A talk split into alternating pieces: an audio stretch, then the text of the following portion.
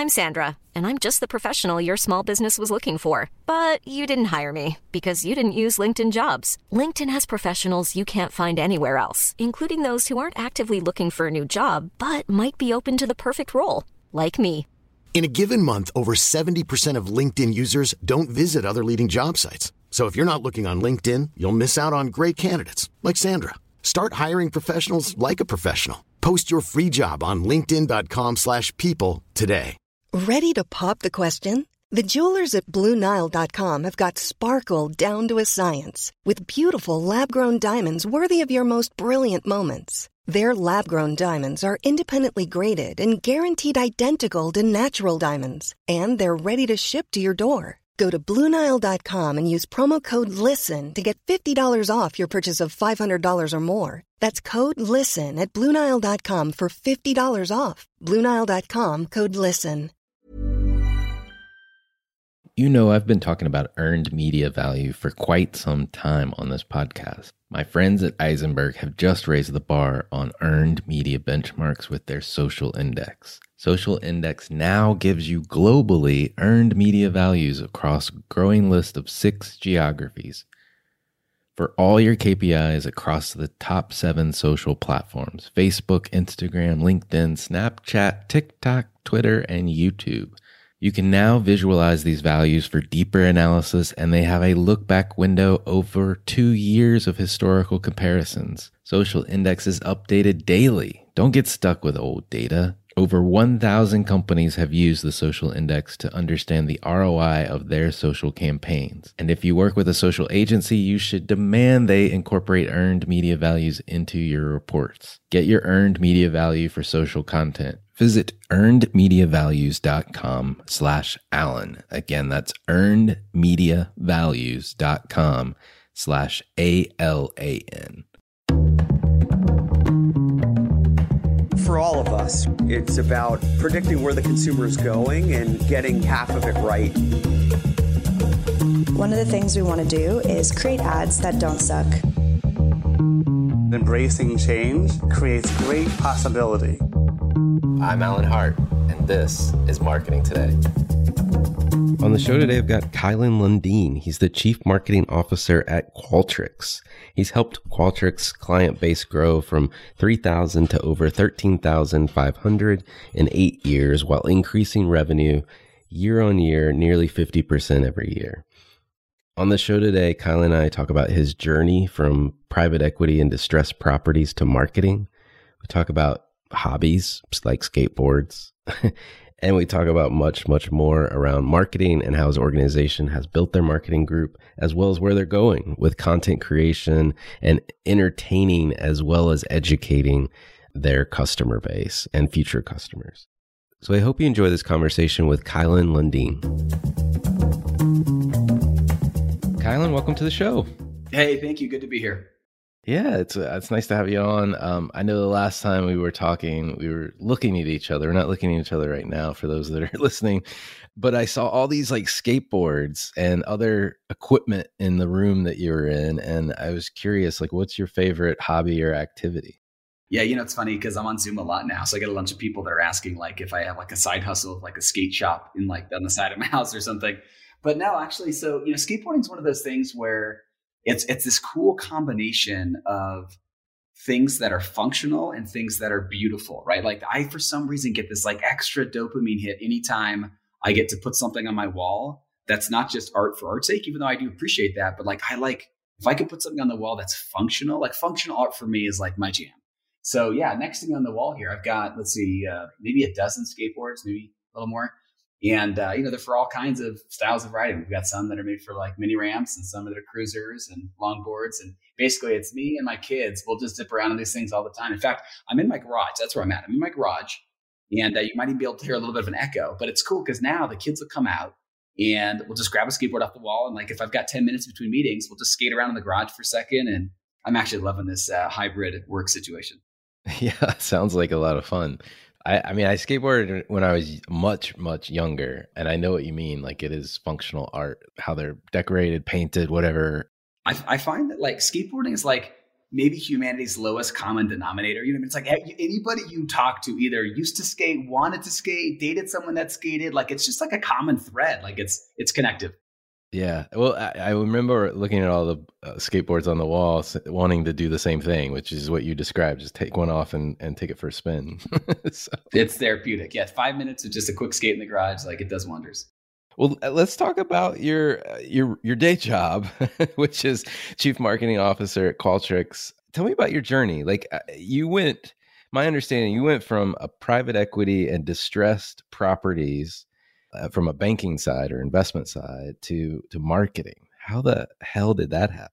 Yeah, I'm definitely an accidental marketer, um, and it's actually something I'm really proud of. I'll, I'll, yeah, I'll give you the cliff notes on the journey and talk about why I think actually it was a really important journey for me. My circuitous path to marketing actually was really important that I didn't go the traditional marketing route for to be able to do what I do today. Uh, yeah, so look, I spent the first five, actually graduated in construction management. So like, who would have ever guessed? And I, you know, grew up in Phoenix, and so I watched the construction boom happen for 30 years around me. I mean, everybody that was successful that I knew down in Phoenix had done it in construction or development. So I sort of thought, well, that's that's the journey I should be on, right? Like, you know, I'm just, just trying to figure things out. You're young, you don't really know, and and so um, when I graduated, though, I had enough sense to poke around besides just looking at being a developer, construction companies. I kind of thought, what's the downside? Like, wh- wh- how can I learn from other people's mistakes on what not to do? And uh, anyway, one of the companies that I interviewed with was a yeah, was a like a almost like an AlixPartners, but for large distressed real estate projects. So these are things with like downtown reurbanization projects or, you know, multi-hundred million dollar projects where the city's bonded for the parking structure, et cetera. There's municipal groups involved. Anyway, so I, I did that for five years. And basically it was a good time to do it in that, you know, 2006 is when I graduated and, and the market turned upside down pretty fast, which means there was lots of opportunities for distressed work. Um, so I did that for five years, and then I went to graduate school. And while I was at graduate school, I ended up taking one marketing class. It was almost like you know I thought I was going back into private equity, and so I was like I was taking all the classes, like bond arbitrage and like everything I could think of to try to get more versed on that. And um, it turns out I was actually really bad at that anyway. So like it was, it was probably a good good thing I took this one token marketing class. I kind of was like, well, I should probably round out my MBA experience, right? I'll take that class. So I took the class and I tell you, it was just like I found my legs for the first time. It was one of those things where I kind of just did it on the side. In fact, I audited the class because I didn't, it wasn't really part of the core curriculum I was taking. But it was, you know, even auditing the class, it's like I would wake up early and engage in the projects, you know, more intensely. And I would stay up later and like, it was just, there was something about it. And I realized that when I got to sort of mix the analytical brain of like running spreadsheets and building models and then exercising creativity, maybe it's back to that, that like idea we started with like functional art, right? It's like that combination. That's like, holy smokes. Like I just got a huge kick out of this. Like the more, most energy I'd ever experienced is as a professional. And so um, there was something about that, but I, I didn't even recognize it then. I just did really well in the class. Like the output was I just did, I did great in the class. And so anyway, the professor that was teaching the class, um, we kind of became close. In fact, we became really close. And one day he was uh, telling me that he, ha- he knew these entrepreneurs uh, they were looking for good people, needed to grow, and what I want an introduction. Now, I had already signed up to go to a private equity firm in New York after I graduated, so this was mostly just like a yeah, sure, you know, why not meet another great entrepreneur? But it turns out he introduced me to Ryan Smith, the founder and CEO of Qualtrics, just over email that night. And Ryan responded instantly and said, "Hey, I'm in Palo Alto. Do you want to meet for breakfast tomorrow morning?" So we it, we had this chance encounter at breakfast, and it was interesting because even though I'd, I'd, already deposited my summer signing bonus from this PE shop to go and work in New York, like it was done. Like I had, I had placed leased on 55th and Madison, right? But kind of before I knew it was happening, I was shaking Ryan's hand over the breakfast table to join Qualtrics for the summer. The vision that he put together was so compelling and so exciting that you know I kind of would have just chalked anything at that point to go be part of it. You know, was, it was early in my career, and I I wanted to make a bet on somebody that was out there that was going to go bet the business and do something important. And that came across very quickly in my conversation with Ryan. So I did. I joined them for the summer and I had this experience where it was unlike anything I'd ever had before. And like anybody that's in tech, I think it's just a different pace than I was used to. And so I just had this phenomenal experience. I was a product manager for the summer. And um, turns out I'm not a great uh, product manager either. But, you know, that's one of the reasons I think I really fell in love with marketing is Qualtrics gave me the opportunity to kind of meander through the building, if you will, to kind of just learn about the business end to end, and then finally sort of start to lean in and learn about different departments. And this was over a journey of a couple of years, but ultimately I, I just took on some marketing projects. And over time, basically, you know, before I kind of knew it was happening, I was running half of marketing and I wasn't even on the marketing team. You know, so anytime Ryan would say, like, hey, I want to go raise another round of financing, let's go put together a story and a pitch deck and go do this, like we would do it together. Um, or hey, I want to go and, and do something disruptive at Dreamforce. Let's go do it together. Right. And so I was doing these. In fact, I tell you a funny story. One of my proudest accomplishments in, as a marketer is I was banned from ever coming back to Dreamforce, which I take a, a lot of pride in. And it, it actually it actually comes down to skateboards of all things. So one of the things, like I hate conferences, I really do. I don't like going traveling to conferences, etc. But I know that there's a lot of folks that do because there's, you know, especially pre-pandemic, there was there's a lot of value in meeting people and connecting and being on site and in person. And I would go to these conferences and there was just like this sea of booths and tchotchkes on every table and all these like, you know, people trying to just desperately grasping for attention. And it's just, I just, I hated it. I hated it. So when Ryan asked me to go and do the um, the Dreamforce thing again, I I'd only been to like two conferences. They were like real estate conferences from back in my private equity days. So it's like, so I go to this conference and I'm like, all right, if we're going to do this, we're going to do it different than we've ever anybody's done it. So we booked like the the leftover inventory, you know, like the week before the event actually happens, they have like two spots by the bathroom, right? Kind of a thing. So we, we booked those for almost free, basically, because I think I had a budget of $60,000, which at Dreamforce doesn't like get you in the building, right? So it's like, okay, how are we going to get scrappy and do this? So what we decided to do is we ordered 10,000 penny boards, you know, like the mini skateboards, a penny board, and we did them drenched in red to match the Qualtrics colors. So like, you know, like Beats by Dre style, just drenched in red what the reason was because I realized it with this like fundamental human truth, which is if you go out on a business conference, if you come back without a gift for your significant other or your kids, you're a, you failed as a parent, right? Like because they want to know were you thinking of me while you were gone, or were you just off having like a business adventure? So there's this like desperate struggle that happens on the way back to the airport. We're like, oh my gosh, I forgot to get something. So then you're like in the airport gift shop, or you're hitting Circle K on the way home to buy like some M. Like it's terrible. It's a real struggle. So I thought instead of finding things that like some business traveler thinks is cool and stuff in their backpack, why not help them be parent of the year when they get home? Let's do drenched in red skateboards. So the other reason that was important was skateboards are too big to put in your backpack. So that means if you got one of these skateboards, you had to carry it around or ride it the rest of the event. So next thing you know, there's people skateboarding all across the campus on these Qualtrics boards, and people are going, "Are they the platinum diamond sponsor of this event? Like, where who are these people?" and like, meanwhile, our booth has like miles long lines in it, etc. The next year we went back and did it again. It was a huge success, and we did it with Razor scooters. We did drenched in red Razor scooters. Anyway, the third year they kindly asked us not to come back because. other sponsors were a little uncomfortable with the attention that was happening. So, skateboarding, it turns out, like I said, it's just a human truth.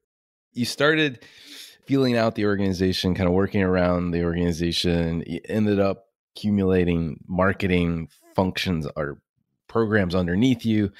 When did it become a CMO mm. gig? Talk about just like accidental, like accidentally stumbling into this. So what happened is we had a CMO at Qualtrics. It was one of the first executive hires that they made, even though because I joined the company, there were 100 folks there. It was very small still.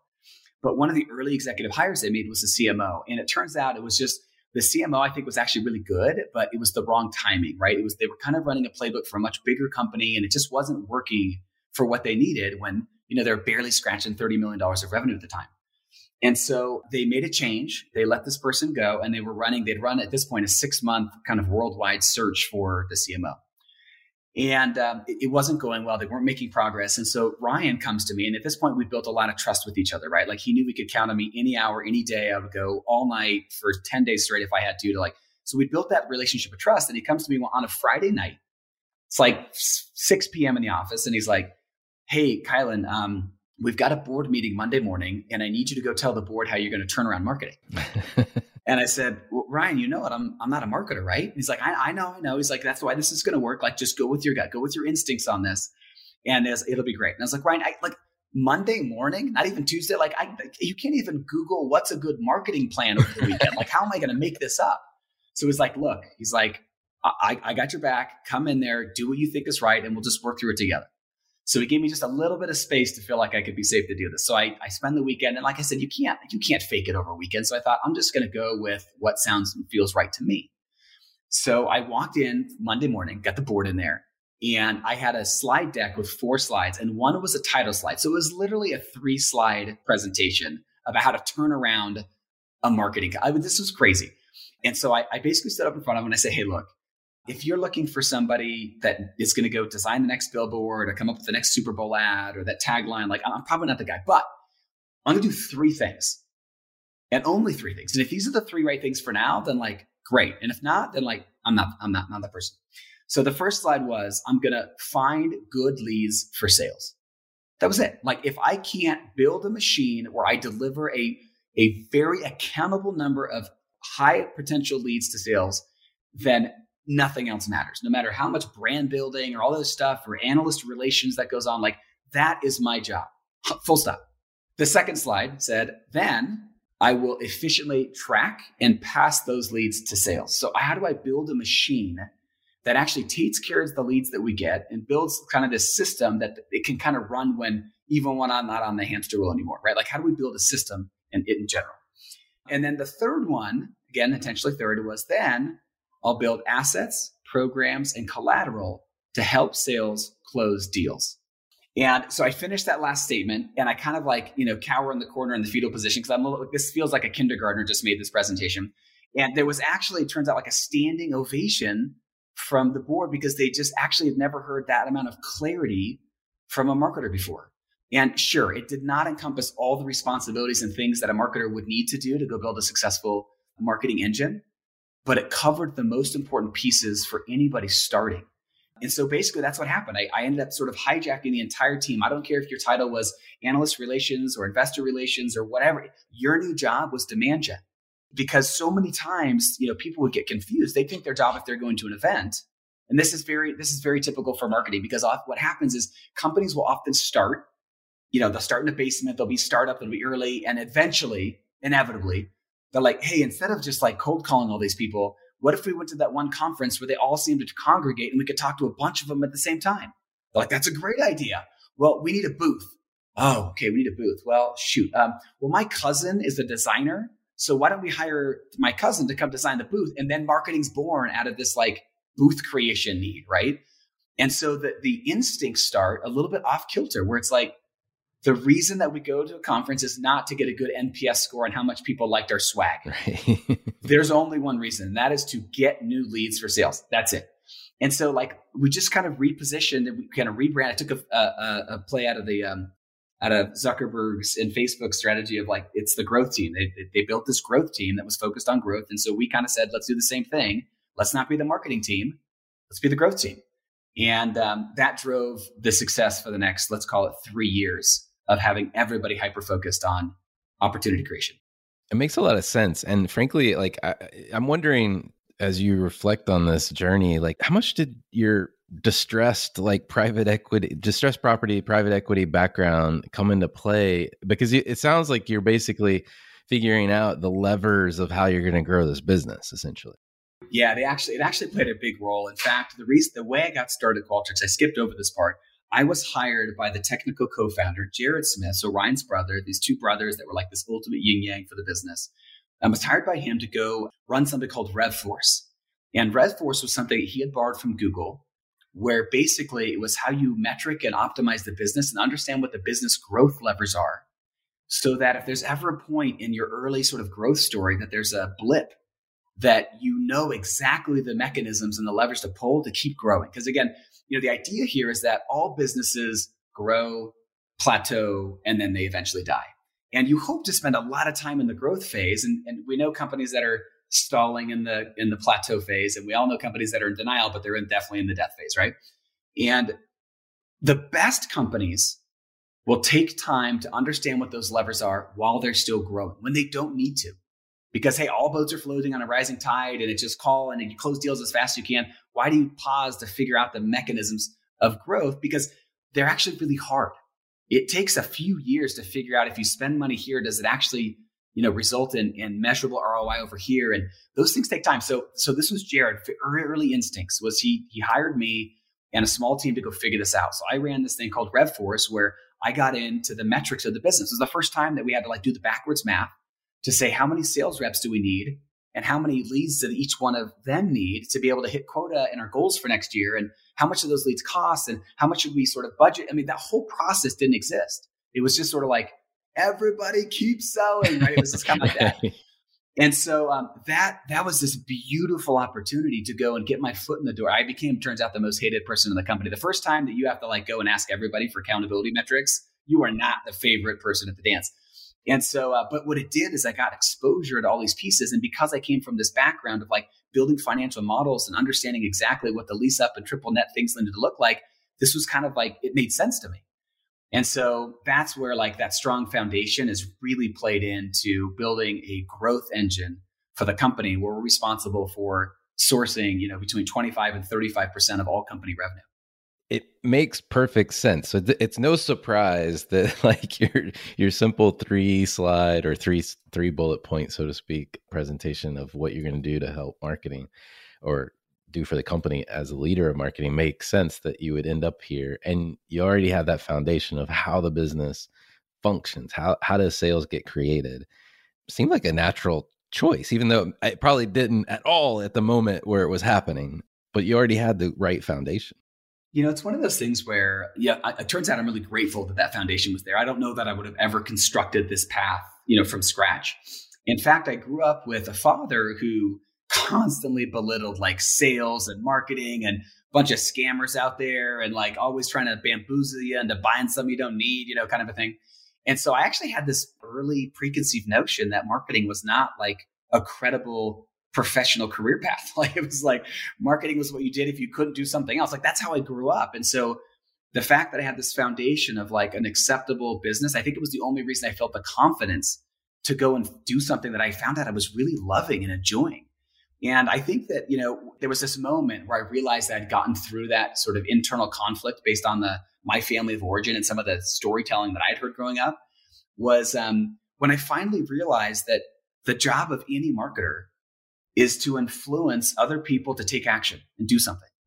And in a lot of cases, that's to take action and buy a product or whatever. But but all of a sudden I realized, you know, with my sort of with anything I desire to do in life, raising a family, raising money, funds for charity, one of the most important life skills I could ever develop was learning how to influence people to take action and ideally a positive action, something that would actually make the world a better place. And, you know, I think you've seen maybe through our Five for the Fight efforts, et cetera, that's a really important, important part of the Qualtrics story.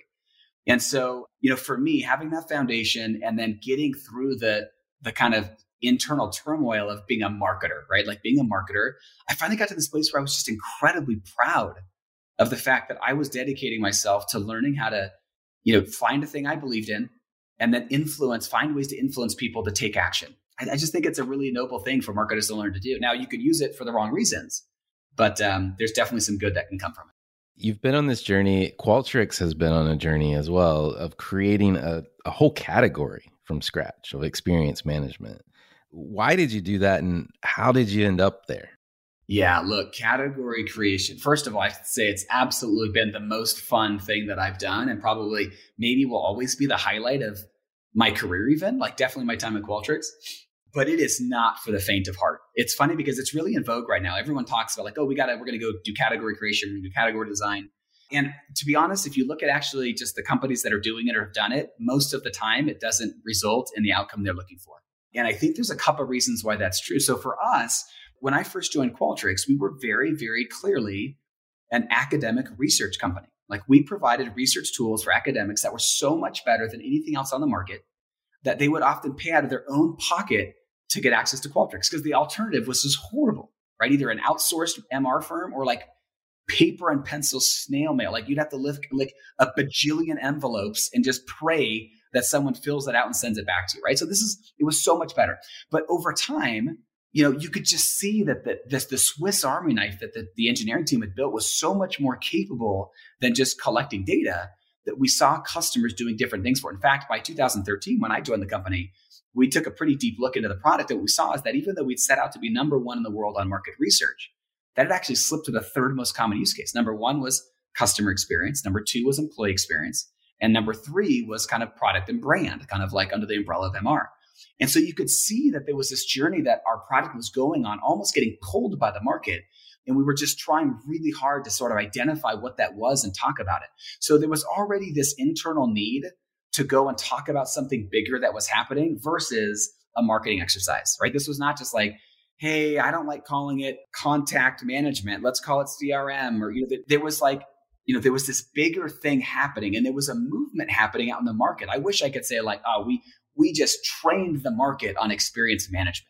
We went out there and we just made everybody snap to. The reality was this was a movement. This was a tsunami wave passing through town. And we happened to be in a pretty good boat that when we got on the wave, like we just blew past everybody because the movement was happening and we had the technology to go be it, you know, be out in front. And so when, when it comes to category, there was a lot of like escape velocity already building within Qualtrics and in the market. And the difference I see with a lot of companies now is they're out there saying, like, oh, I don't really, you know, we're just trying to find a way to be differentiated than the competitors. Well, it's like, well, is there a market or not? Like, are you creating a new category or not? Because otherwise, like, it's because it's not for the faint of heart, like, you should probably just keep marketing the way you're marketing unless there's a really compelling reason that says something's shifting in the market. So, for the in the Qualtrics scenario, you know, it was interesting when we did category design, category creation it's a lonely road. Like the way I describe it to people is like you have to be willing to walk alone in the desert, right? You're going to be like parched and alone, and there's dangerous stuff everywhere, and it feels like you're going to die. People abandon you. You can't like signal anybody. It's just horrible. And like, I'll give you a couple examples of, of like how to think about this.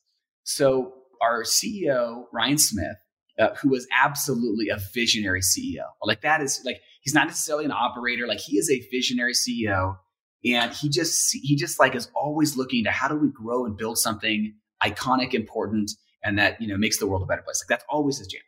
So he came at it from his side. He got introduced to the idea of category creation through i think one of our investors and i got introduced to it through a podcast i was listening to called stanford ecorner.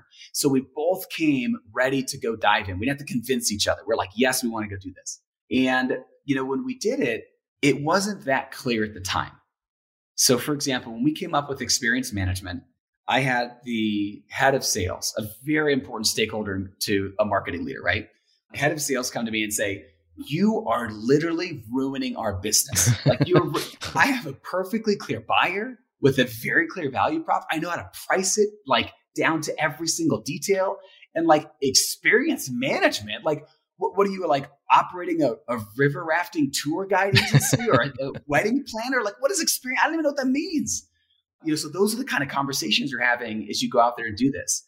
And then, like, you know, as evidence of how hard it gets, like, I'll never forget, we go, you know, because we we were in the survey business before this. Like surveys were a really important part of what we did. But at the same time, you can't go out there and try to convince the world that your surveys plus. Like this is a new category. We're doing something different for our for our customers. And so when we launched the new website with XM, experience management, how you manage and improve the four core experiences of all of your stakeholders, your customers, your employees. How do you make phenomenal product experiences and the brand experience? So, how do you do it? So, as we go out and launch the website, my business is creating opportunities for sales reps, new leads to the sales floor. And the number one driver of that in paid media, guess what it was? The search term Survey. surveys, right. survey software. exactly. So I'm like, this isn't going to work unless we dive all the way in. So we went through over 600 pages across our website and just. Ready to pop the question? The jewelers at Bluenile.com have got sparkle down to a science with beautiful lab grown diamonds worthy of your most brilliant moments. Their lab grown diamonds are independently graded and guaranteed identical to natural diamonds, and they're ready to ship to your door. Go to Bluenile.com and use promo code LISTEN to get $50 off your purchase of $500 or more. That's code LISTEN at Bluenile.com for $50 off. Bluenile.com code LISTEN. Hey, I'm Ryan Reynolds. Recently, I asked Mint Mobile's legal team if big wireless companies are allowed to raise prices due to inflation. They said yes. And then when I asked if raising prices technically violates those onerous two year contracts, they said, What the f are you talking about, you insane Hollywood ass? So to recap, we're cutting the price of Mint Unlimited from $30 a month to just $15 a month. Give it a try at mintmobile.com slash switch. $45 up front for three months plus taxes and fees. Promoting for new customers for limited time. Unlimited more than 40 gigabytes per month. Slows. Full terms at mintmobile.com. removed every mention of the word survey anywhere. This, by the way, was terrifying. This was terrifying. This was like the majority of what I delivered to the company. This is how I re- knew if I was going to like have a job next quarter. And so we do this and we know it means that we're going to miss next quarter. But we believed that the opportunity and what we were trying to go do was bigger and more important than any sort of near term blip. So I'll never forget at one point, we, we go and we launch this thing, we put it out in the media, and everybody responds negatively, right? Like the analysts are out there like, what? We don't know what that is. That sounds like you guys made that up. You've got customers going like, wait, what? Do I need to switch vendors now because you're not the thing I thought you like? It was just like a little bit of a mess out of the gates. And uh, I'll never forget our, you know, Ryan comes and everybody was feeling the pain, and Ryan's like, roll back the website, roll it back. right? and we got we had one of those moments where it's like, you're gonna have to fire me. Like we're not gonna roll it back. Like and, and we got to a place where like, you know what, this is the right thing to do. Let's go. And so that's why I say like it's not for the faint of heart. You have to be willing to wander alone in the desert for a time to go do this. And if it's not controversial, then you should probably just stay on the path you're already doing because if you're not going to go change the game, then it's it's just too unforgiving to just do something that's mediocre. It makes a lot of sense. And hindsight 2020 seems like it was a smart idea. I mean, you've you've moved to further integrate yourself into your customers' operations, like you've expanded your use cases. I mean, like you're hitting on all cylinders, it seems like. It was the most important thing we did in the first 20 years of the business, like hands down. Like it was just it's absolutely been a game changer for us. It's something that actually, first of all, not only was it incredibly fun, I mean, very challenging, but so rewarding that I, I love category creation. I love category design. Uh, anybody listening to this that wants to learn more about it, you know, hit me up sometime. What does marketing look like today? Like, what does your org look like from your early days to now? Well, you know, those early days, like we talked about, everybody, I, I just, everybody ran to one side of the boat. It was their title was demand gen, right? So we had like, we had like 18 demand gen people, like very flat, no titles, no leaders, just like demand gen. And that was like, you know, organizing events, running digital camp campaigns, um, running sales plays, etc. And the reality is, it was exactly what we needed. I was maniacally focused on that and nothing else. And it absolutely was the right thing. I would, if I was going to go back and change anything, that probably wouldn't be what I changed. But I will sort of admit that there are other things that I didn't know at the time, but that were really important for marketing to own and be sort of incubating and developing. You know, things like, I don't know, pricing, packaging, positioning, like how you where you show up on the analyst, you know, uh, charts and quadrants. And so, you know, there was a little bit of there were some growing pains, and we I learned that I needed to go and get some really strong product marketers. And you know, I had some of those instincts, but not all of them. And I brought somebody in that was just incredible and like did a bunch of reverse mentoring for me, right? Because I was fumbling my way through this, taught me a bunch of really important things, and we kind of expanded and grew that team. And anyway, today, basically what we've done is we've really indexed pretty heavily still on, on the growth team, right? Like this team, it's very clear what we do. In fact, one of the early things and, and um, kind of artifacts of this journey um, of those early days when everyone's on one side of the boat was we wanted to make it really, really clear to the entire company what we did, what marketing's job was. And you know, in most companies, if you ask like I don't know, a random engineer, like what does marketing do? Like they're gonna like give a really not flattering answer, right? It's like, oh, aren't they the ones that do billboards, or I don't know, do they do like company swag or something? Like that's typically what they go. Like, they run ads, right? Commercials. And instead, we we put together this thing. We ran again back to like the private equity days, running some models and understanding exactly how the business fundamentals work, and, and really kind of a holistic view of, of the business outcomes the company needed. Just a simple analysis said, hey, if every sales rep at Qualtrics has four new opportunities every single week, like not leads, I'm talking like people that get on the phone, there's a real business, it's a real opportunity, they've run the MEDDIC playbook, like there's a real opportunity. If every sales rep has four opportunities a week, we will never miss quota ever in the history of Qualtrics. We'll just, just crush every quarter. It, and this is growing at 50% year over year. So, you know, doing that math, we sat down with the sales team and it's like, hey, h- how about this? What if you have your salespeople find two opportunities and we'll have marketing find two opportunities and then they'll always have four. So like your job is to find two, our job is to find two. Now at the time, we were delivering half of one opportunity per week to sales. So not very much. But what it did is we put this whole playbook together of getting to two. And it was so simple. Everybody knew it. Sales had two, marketing had two. You could ask an engineer today, eight years later, like, what is marketing? They're like, oh, they get leads to sales. They tee up opportunities of ready buyers for sales. And it's like, I love that clarity that exists within Qualtrics because we were so dang clear. Now, the cost to that was that it completely underrepresents all the hard work that lots of really good marketers at Qualtrics do. Like we had to just accept that cost. One of the things that I see for marketers, and it's like the Achilles heel, is they try so hard to make sure that every single thing they do gets accounted for, that they, that it's seen, that it's recognized, and that that that event was really awesome, and that that marketing campaign was really clever, and and the team that was doing the customer stories, like it just there's so much work that happens. They want recognition for all of it, and the reality is that's not what you need to report out to the team. Like so, for example, even today, the only metric I report out to the rest of the company is marketing sourced closed ACV not even pipeline. Now we have 50 metrics internally on the marketing team that we use to manage our business. But the only one I share with the rest of the company is did we hit our revenue goal? That's it. From marketing source, not marketing influenced, not marketing accelerated, marketing sourced, meaning it's very strict at Qualtrics, by the way. We built this intentionally. Did the source come in through a marketing channel, meaning they filled out a contact form online, digitally, at an event, et cetera, but marketing. Their name never existed in the Qualtrics database on any database before. And it went to an opportunity where the sales rep had to put in a pipeline number against it within 30 days. If it took 31 days, not marketing. If they, you know, sales rep talked to them five years ago, not marketing.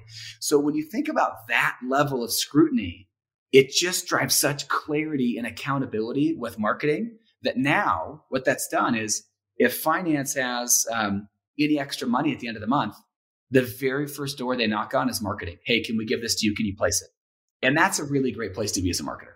That is a great place to be as a marketer. And I love the clarity of the metric too. I mean, it's it's simple, but it's to the point. It's what you would report to the board too, I'm sure.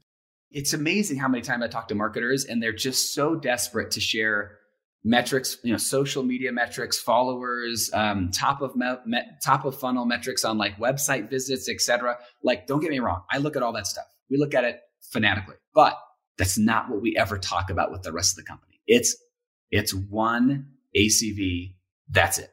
I want to switch gears a little bit because you mentioned this thing to me the last time we were talking about, and I want to spend a little time on it. But you you mentioned talking about uh, setting up Q studios which is, I realize, a little bit of a pivot from what we've been talking about. But one, I'd love to hear you describe what it is and what you're trying to accomplish. And then let's talk about it a little bit because I, I think it's pretty interesting what you're doing. Yeah, you know, I like I had this moment where I like woke up one day and was like disgusted by marketing in general. Just like general marketing. I was just like, this, I'm just so disgusted by this across the board. And it really came from sort of this just general boring sense of like, I think there was like some meeting happening where it was like, hey, we need to get some more white paper downloads available and some thought leadership out there. And I was just like, I can't do this the rest of my life. Like, there's no way, like another white, another pamphlet. Is that what we really like we've come to? It's just more. And it's just like, you know, yelling louder than the next company and waving your arms faster and standing on a soapbox. It's just like, I just like this. I know this isn't the future. I know it's not. And so, you know, it, was, it just sort of kicked off this general idea of like, okay, what is next for us? And how do we think about being really talented, like smart marketers?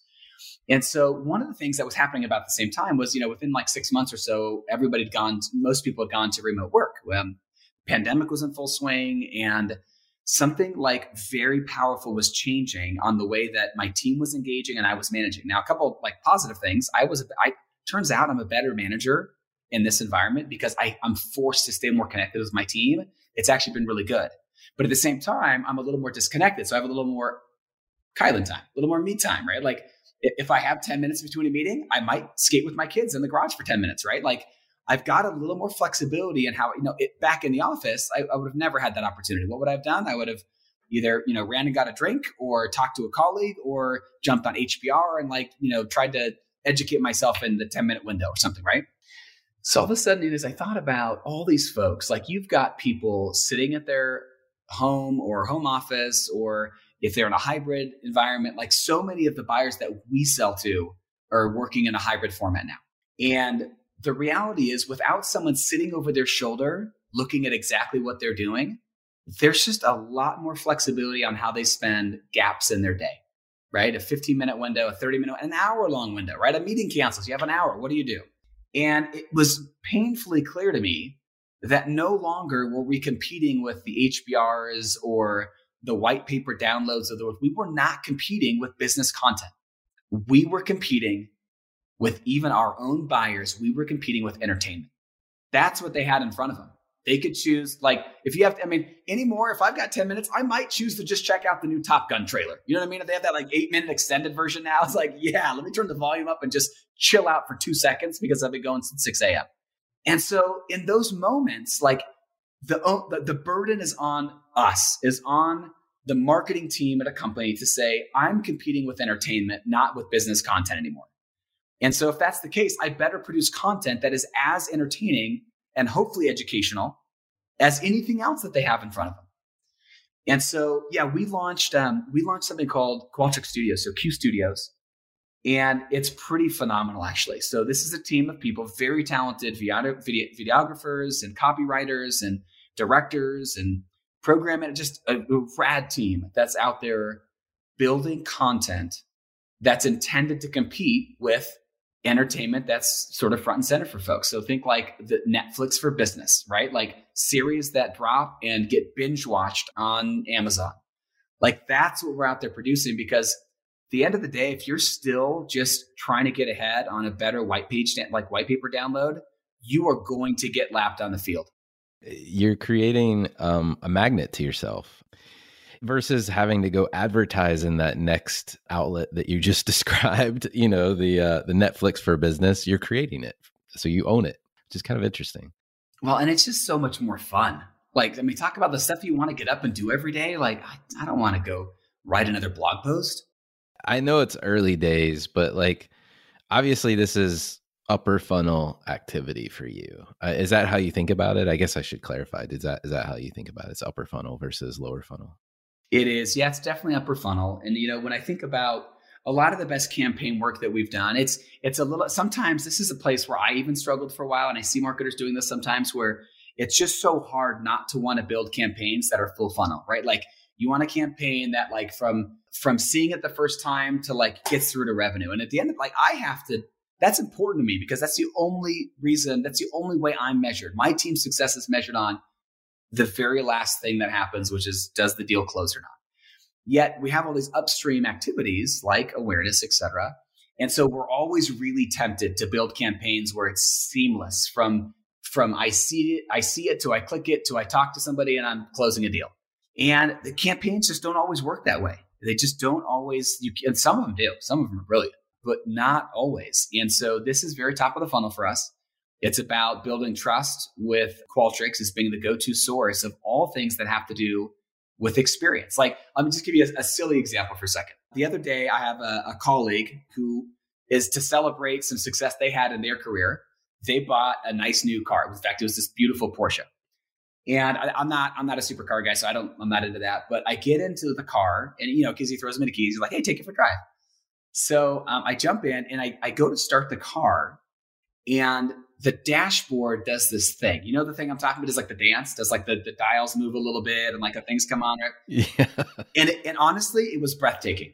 I'm not even a car guy, and it was breathtaking. It was it, it was perfect. And I just I just for a second I thought, hats off to the product manager who did that, who who went through the process of figuring out what made sense. Because what I was used to was like getting in my suburban, right? We got a big family, so got suburban, and you get in the suburban, you turn the key on, and it's like chaos happens for the right. first ten seconds. It's like, like, the bing, bing, bong, bong, yeah, like oh, all the lights yeah, like, come on, like, yeah. I've got engine warning lights coming on. Is that just to tell me that they're working, or is that actually because I got a problem? Like it's just chaos, and I'm like, that's a bad experience.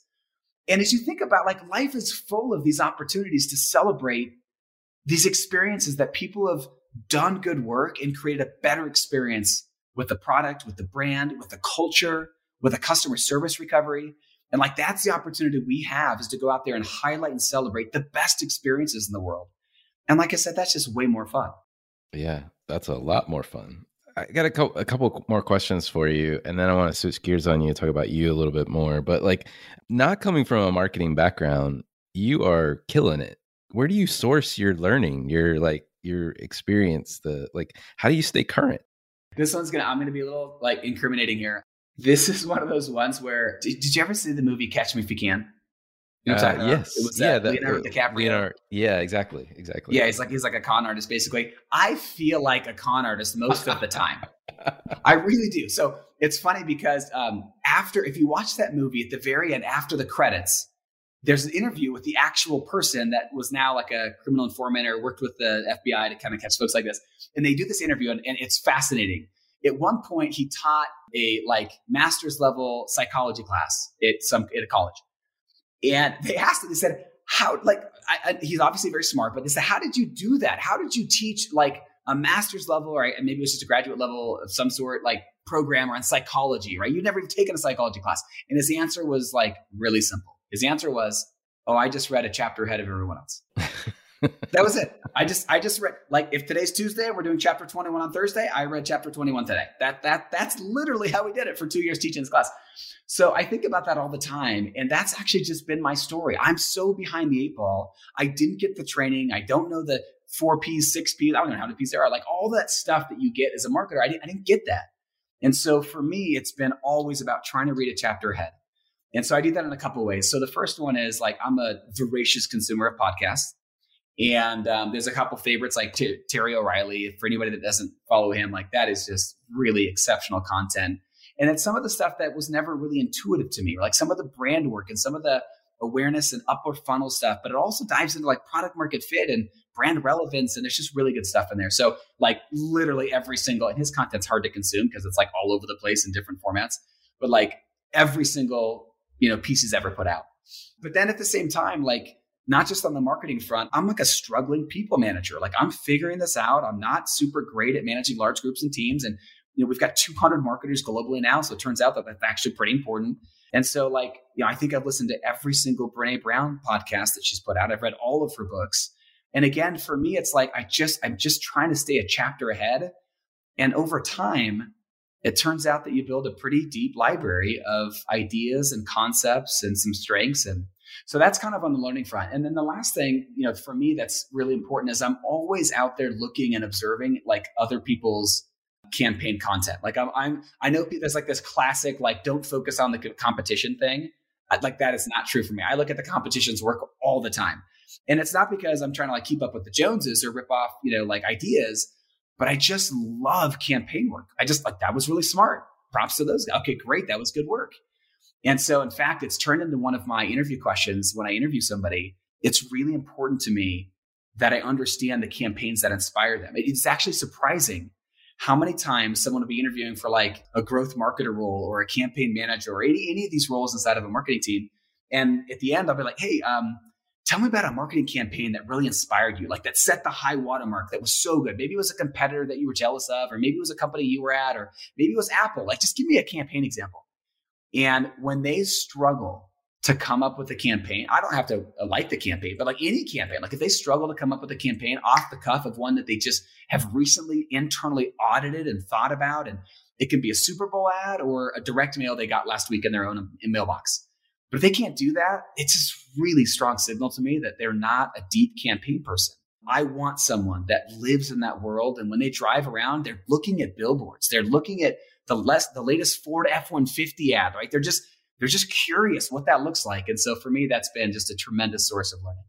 Well, I want to switch gears a little bit. I got a couple personal questions and then maybe end on two marketing questions in a little bit more rapid fire succession if we can. Uh, this first one though you can take a little bit of time with uh, if you if you want. It's a deeper question and I, I really enjoy asking oh it of people. Oh boy. Yeah, so buckle up. I mean, I'll go deep. You want me to go deep? I'll just go like super vulnerable and go deeper. Yeah, yeah. I'm curious. Brene Brown. exactly. Well, I'm I'm curious if there's been an experience of your past that defines or makes up who you are today. Well, there's definitely a lot of experiences that the school of hard knocks, like I learned from making the wrong choice, right? That I've kind of reflected on. I'll spare the listeners from that but I think actually this is one that this was actually pretty easy for me because it's something I've thought about a lot. And it's something actually that Andy Rachleff, who founder of Benchmark Capital, who was a professor at Stanford while I was there, just a really he's one of the smartest people I've ever met. He's incredibly arrogant. He knows that. He talks about all the time, but he's so he's so good and he's been so good to me. He's just like a kind, generous person. And he talked about this one time after I was kind of struggling with understanding what it meant for me. here's here's being a little bit vulnerable. I, I came from a very tumultuous home where my dad was incredibly unpredictable. And, you know, it was like the, the outcome of that was dealing with challenges in the workplace seemed very easy and minor compared to like it's like wait dad's not in jail today? Like okay like hey we can handle this. Like we didn't get as many leads as we needed to. Like we can get through this right? Like the problem seems so much smaller than you know having a father come home on drugs or in a, in a, in a state that that just made you feel like you were crazy. Like there was just so much struggle in the house that it kind of forced me and my siblings to kind of just get really scrappy and to figure out how to deal like just roll with the challenges. And i think it just reduced the anxiety of like when a big problem comes now like i'm like i've been through worse so we can do this. And that's not like an active process it just sort of sits down in the background. And so not that i would ever encourage anybody to design a tumultuous home for their kids as they raise them so they you know can roll with the punches but i think actually um, one of the things that I'm trying to be thoughtful about is designing a situation where my kids can have deep, deep safety and a sense of belonging in our home, but also learn how to just be really scrappy when it comes to dealing with life challenges and things that are hard and kind of creating environments and moments where they have to dig deep and survive on their own just a little bit. And that's a complicated one, probably a different topic for a different podcast. But yeah, I think um, having to just sort of fight for it with my sisters and my brother, like to survive. Like there's just something, the chaos that we experienced growing up turned out to be really helpful for us. I mean, very challenging in our relationships as mature adults with each other and with our partners. But from from the business side, there's definitely a, a few things that were positive that came out of that. For sure. I mean, I've had other people on the podcast, and not exact same construct, but similar in terms of like having to dig deep at an early age. Even my own experience at my uh, it wasn't probably as tumultuous as yours, but had instability. Dad was bipolar, you know, so you, you never knew exactly who you were meeting when you were there, you know, right? But like in the chaos, um, I've had other people describe it this way to me, and it makes sense. Way I process chaos is there's actually clarity in chaos. I don't know. I, I get more focused when things around me are more chaotic, and in some cases, I can be more productive. I don't know if you feel that way or if these are just my own reflections, but uh, it feels like some days I can be more productive when it, everything is more ambiguous. It turns out, you know, I'm glad you said that. I, I do my best work in the most ambiguous situations. Um, and they're not always the most fun, but they are the most rewarding. And it turns out that when I look back on the work, it's always better when I'm just deep in the chaos, right? Versus having sort of really clear guardrails. So there's, yeah, I, I think you're right. There's something there. I know we're we're we're pushing at time, so I'm gonna skip a couple questions if you don't mind, and I'm gonna go. I think I'll just go straight to my last question, which is where do you see the largest opportunity or threat for marketers today? You know, I think it ties back a little bit to that comment I made around where marketing is often born. It's born out of this sort of creative need. And then you find a bunch, you get, you end up with a bunch of marketers that are less connected to the business results that absolutely they're accountable for. And so it's like you got some folks that are just feeling like they're in charge of the brand content and sort of, you know, gaining followers on social media and without taking the three or four clicks deeper to see where that exactly turns into revenue. And so, you know, one of the things I, I think I think the biggest opportunity for marketers is to think about the title of like CMO. And I've heard a few people talk about this, so I'm not making this up. Um, it's not new to me is instead of the chief marketing officer, it's the chief market officer. Someone that's actually leading the charge to define the category, build something that attracts new customers, and don't just find leads, but actually lead. I think if I look back and like try to think about what's actually helped me the most at Qualtrics and maybe just my marketing journey has been to learning the craft of being able to tell a compelling story. And not just so that people don't drop off before the story's over, but when you do that, when you build the capacity to tell a compelling story of the way things should be, right? Not just something that happened last week, but like imagine a world where, boom, you drop this idea in the story. What that does is all of a sudden, is the marketer, is the chief market officer, you start making the market, you start defining product strategy. People start to build against the vision that you just set out.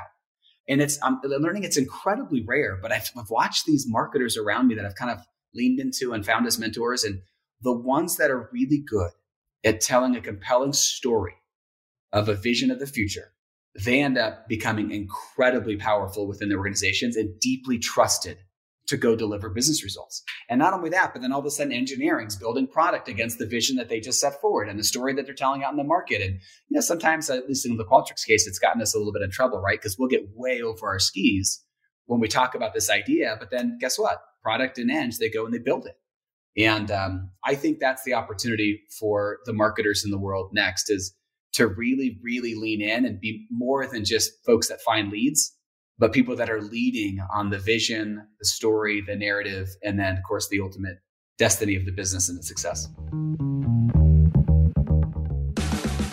Hi, it's Alan again. Marketing Today was created and produced by me with support from my team and podcast editors, sound engineers, and writers at Share Your Genius. Find them at shareyourgenius.com. If you're new to Marketing Today, please feel free to write us a review on iTunes or your favorite listening platform. Don't forget to subscribe on marketingtodaypodcast.com and tell your friends and colleagues about the show. I love to hear from listeners. You can contact me on marketingtodaypodcast.com. There, you will also find complete show notes, links to what was discussed in the episode today, and you can search our archives. I'm Alan Hart, and this is Marketing Today.